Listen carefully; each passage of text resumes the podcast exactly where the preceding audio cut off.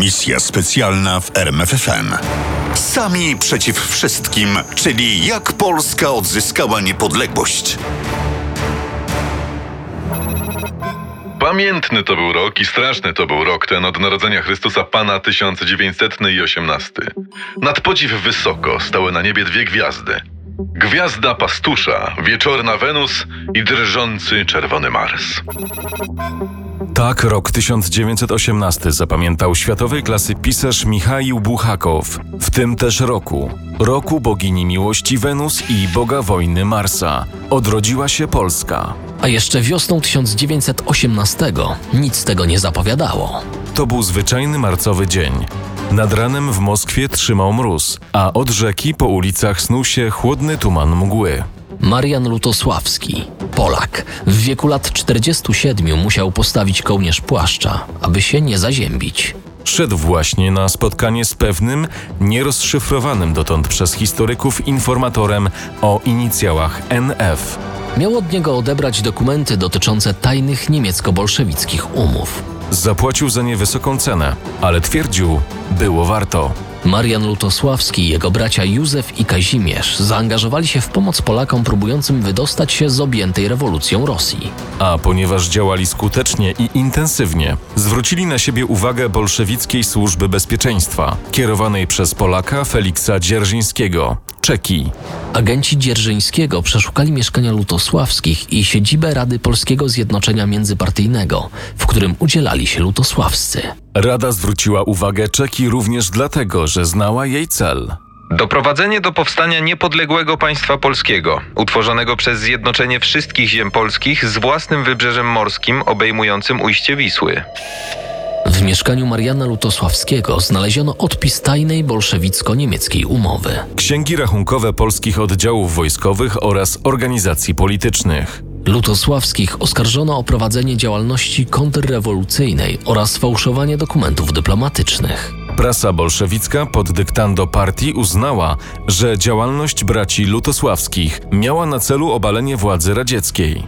Głos w tej sprawie zabrał sam towarzysz Lenin. Stoimy w obliczu systematycznej, metodycznej i najwyraźniej długo planowanej militarnej i finansowej kontrrewolucyjnej wymierzonej w Republikę Rad kampanii, którą przedstawiciele anglo-francuskiego imperializmu przygotowywali miesiącami. Lenin się mylił. Nie istniał żaden zorganizowany spisek. Trudno powiedzieć, czy wódz rewolucji o tym wiedział i tylko budował politykę partii w oparciu o wyimaginowane, lecz łatwe do zaakceptowania przez partię niebezpieczeństwo. A może popadł w paranoję? Bez względu na to, która wersja jest poprawna, cel zmobilizowanie mas do walki z kontrrewolucją został osiągnięty. Sukcesy pojawiły się nazajutrz. W sierpniu, zatem ledwie w miesiąc po wspomnianej mowie Lenina, Czeka wpadło na trop spisku poselskiego. Zorganizowana przez Roberta Lockharta, brytyjskiego dyplomatę nie najwyższych lotów, próba obalenia rządu bolszewickiego przypominała tragifarsę i oczywiście nie powiodła się. Pociągnęła jednak za sobą ofiary. Lenin i Dzierżyński nie przejmowali się zapewne dowodami potwierdzającymi udział lutosławskich w spisku poselskim. Energicznie zszyli z sobą te dwie sprawy. A ponieważ za lutosławskimi nie stała żadna poważna siła polityczna, postawiono ich przed sądem w roli kozła ofiarnego. Dzienniki radzieckie domagały się kary śmierci. Usprawiedliwieni żądaniem ludu, Lenin i Dzierżyński wydali stosowne polecenia.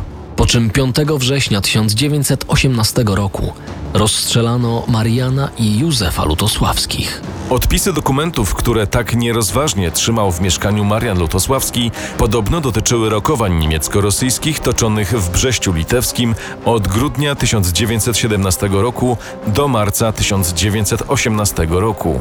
Czy tak było w istocie? Władysław Glinka, konserwatywny działacz polityczny, prawnik po Sorbonie i przyjaciel Lutosławskich miał wątpliwości. Mimo, że Lutosławski zapewniał o autentyczności zdobytych przez siebie dokumentów. Zawarte w Brześciu porozumienie niemiecko-bolszewickie zaledwie przez trzy miesiące cieszyło się klauzulą tajności. Marian Lutosławski nie tylko miał je w ręku, ale przetłumaczył tekst na język francuski. Kopie przesłano ambasadorom państw zachodnich, Komitetowi Wykonawczemu Rady Polskiej Zjednoczenia Międzypartyjnego i rezydującej w Warszawie Radzie Regencyjnej. Politykę polską prowadzi rząd niemiecki. Zapisano w pierwszym punkcie porozumienia podpisanego przez cesarskie Niemcy i Rosję Radziecką w sobotę 22 grudnia 1917 roku.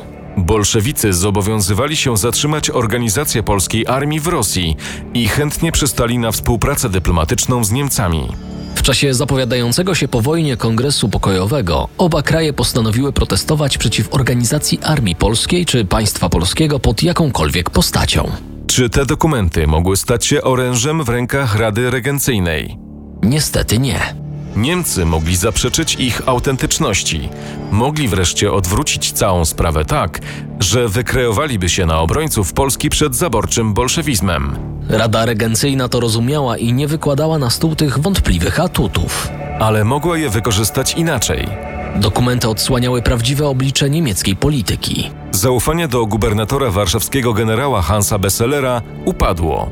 Rada Regencyjna otrzymała sygnał, że czas współpracy z Niemcami dobiega końca. Co dalej? Ktoś zaproponował poszukanie protektorów na zachodzie. Ale kto tam nad Sekwaną zgodziłby się podać rękę ludziom zbrukanym współpracą z Rzeszą Niemiecką? I wtedy przypomniano sobie o Piłsudskim. Legendarnym już komendancie legionów, o którego upominała się Warszawa i ogromna rzesza Polaków. Piłsudski cieszył się ogromnym zaufaniem społeczeństwa. Nic więc dziwnego, że Vox Populi żądał przekazania władzy przez skompromitowaną współpracą z Niemcami Radę Regencyjną właśnie komendantowi. Piłsudski jednak siedział zamknięty w twierdzy magdeburskiej i o jego losie decydowali Niemcy. Pewnego jesiennego dnia do Magdeburga przyjechał wysłannik kanclerza Niemiec hrabia Harry Kessler. Kessler dostał polecenie zorientować się, jak Piłsudski widzi relacje między Polską a Rzeszą. Wizyta miała na celu przede wszystkim wybadanie lojalności komendanta względem Rzeszy. Piłsudski zapewne to zrozumiał, skoro odpowiedział. Obecna generacja Polaków nie pójdzie na wojnę o poznańskie czy Prusy Zachodnie. Uspokoił tym zdaniem Kesslera. Lecz zmartwił go żądaniem odwołania gubernatora warszawskiego Besslera, z którym nie zamierzał współpracować. A Kessler nadal badał ostrożnego Polaka. Tym razem uderzył w inne tony. Dawniej niebezpieczeństwo rosyjskie łączyło interesy polskie i niemieckie. Tak obecnie bolszewizm jest wspólnym wrogiem. Piłsudski nie wiedział, ile było hipokryzji w tych słowach. Nie znał jeszcze wówczas dokumentów zdobytych przez nieżyjących już braci lutosławskich. W ciągu kilku miesięcy mogę stworzyć armię zdolną do zdławienia niebezpieczeństwa rewolucji. To było wszystko, co obiecał Piłsudski. Kessler wracał do Berlina praktycznie z niczym. Piłsudski nie zgodził się podpisać żadnych dokumentów, które gwarantowałyby Niemcom jego lojalność. Hrabia wiózł z sobą zaledwie obietnicę stworzenia armii gotowej zatrzymać rewolucję bolszewicką. Wiedział jednak, że ta nowa polska armia może zostać równie dobrze użyta przeciwko Niemcom. 10 listopada 1918 roku komendant był w Warszawie. Na ulice miasta wyszli ludzie. Gdzieś wśród tłumu gubiła się postać literatki Marii Dąbrowskiej. Dziś przyjechał Piłsudski, teraz doprawdy cała w nim nadzieja. Jeszcze tego samego dnia, 10 listopada, pokazał się na balkonie na żądanie wiwatującej Warszawy. Tym razem przemawiał krótko i nie porwał tłumów. W pewnej chwili zaczął się skarżyć. Jestem chory, boli mnie gardło. Ta szczerość Piłsudskiego nie spodobała się stojącej wśród tłumu na ulicy Marii Dąbrowskiej. A cóż to w takiej chwili może kogoś obchodzić? Zachwycony pojawieniem się komendanta w stolicy był również inny młody literat Władysław Broniewski. Dwa dni równa się 100 lat. Strzały, krzyki. Niemcy bez broni, a gdzie pojawiają się z bronią, są natychmiast rozbrajani. Cały gmach ucisku, dławiący kraj przez lata, runął w ciągu jednego dnia.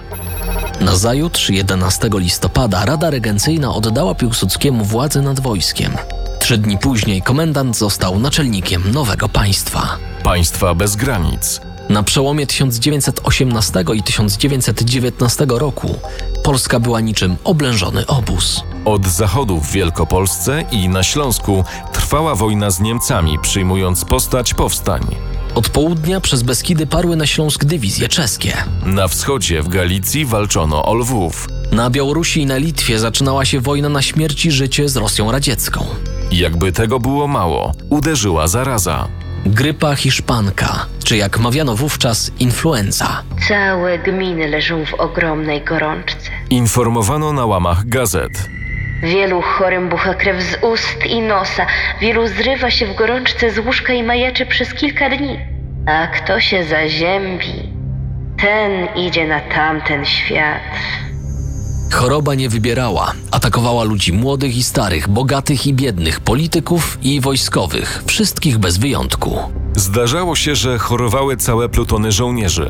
Bywało i tak, że z linii w przeddzień ofensywy wycofywano chorych oficerów i generałów. Tymczasem wojna rozpalała się z każdym dniem intensywniejszym ogniem, w czym niemały udział mieli Niemcy. Wycofując dywizję z rozległych terenów Rosji, generał niemiecki Hans von Zicht zdecydował się wpuścić na opuszczone terytoria bolszewików. Chodziło o doprowadzenie do zetknięcia, zderzenia się wojsk polskich i sowieckich Zdradził swój chytry napoleoński plan von Sekt. i wywołanie między nimi działań wojennych. Ale von Sektowi nie tylko chodziło o armię bolszewików. Niemcy chcieli rozgrzać do czerwoności wschodnioeuropejski tygiel narodów. Do tego miało doprowadzić między innymi oddanie Ukrainie twierdzy Brześć. Na szczęście dzięki czujności polskich szpiegów i zdecydowanej akcji batalionu piechoty udało się temu zapobiec. Niemcy szukali sposobów osłabienia odradzającej się Polski, ale nie mogli sobie na wszystko pozwolić. Musieli respektować niekorzystne dla nich decyzje Kongresu Wersalskiego. Presja aliantów zachodnich na polityków i generałów w Berlinie była decydująca i skutecznie hamowała ich wojownicze zapędy. Niebezpieczeństwo, że Francuzi i Amerykanie wznowią wojnę, było jak najbardziej realne. W Berlinie bardzo szybko zorientowano się, że Polska ma na zachodzie przyjaciół. Głównie w Paryżu i Waszyngtonie. Jest powszechnie wiadome, że Polska powstała w pewnym przez opatrzność zsynchronizowanym momencie. Pisał pułkownik Aleksander Pragłowski. Kiedy upadły równocześnie trzy mocarstwa zaborcze. Oraz dzięki programowi prezydenta Wilsona przyczynił się do tego światowej sławy kompozytor Ignacy Jan Paderewski. Paderewski cieszył się szacunkiem prezydenta Stanów Zjednoczonych Thomasa Woodrowa Wilsona. Równie wielkie poważanie zdobył sobie w Waszyngtonie i Paryżu Roman Dmowski. To on wywalczył dla swojego Komitetu Narodowego ważne prawo reprezentowania Polski na konferencji pokojowej w Wersalu. Von Zekt musiał uwzględnić jeszcze jeden czynnik w swoich antypolskich poczynaniach. Morale żołnierzy. W Warszawie było około 30 tysięcy żołnierzy niemieckich. Na ziemiach byłego Królestwa Polskiego 80 tysięcy. Kolejne 600 tysięcy żołnierzy na niemiecko-rosyjskim froncie wschodnim. Dawało to Niemcom przewagę. Gdyby tylko Niemcy chcieli walczyć. Sęk w tym, że nie chcieli. Większość z nich myślała wówczas przede wszystkim o jak najszybszym powrocie do domu. Antypolska zapalczywość trzymała się Niemców przez następne lata. Kiedy w wyniku powstania w Poznaniu i decyzji dyplomatów na kongresie wersalskim Niemcy stracili Wielkopolskę, ta złość jeszcze wzrosła. I gdy wydawało się, że nic nie jest już w stanie odwrócić tej złej karty, Latem 1920 Michaił Tuchaczewski rozpoczął ofensywę, która doprowadziła dywizje bolszewickie pod Warszawę. wydawało się, że koniec odrodzonej zaledwie półtora roku wcześniej Polski jest przesądzony. Tak też uważał von Sekt. Rząd niemiecki pracował na dwa fronty. Z jednej strony ogłosił neutralność, lecz praktycznie działał na szkodę Polski. Jeszcze w styczniu 1920 roku generał von Zekt mówił: Żadnego poparcia dla Polski. Nawet przy zagrożeniu, że Polska zostanie zeżarta. A jeśli diabeł zechce porwać Polskę, to powinniśmy mu pomóc. Głośnym rozkazem Tuchaczewskiego wysyłającym dywizje rosyjskie na Warszawę i Berlin nie przejmował się. Wiedział, że to propaganda i blef. Skąd?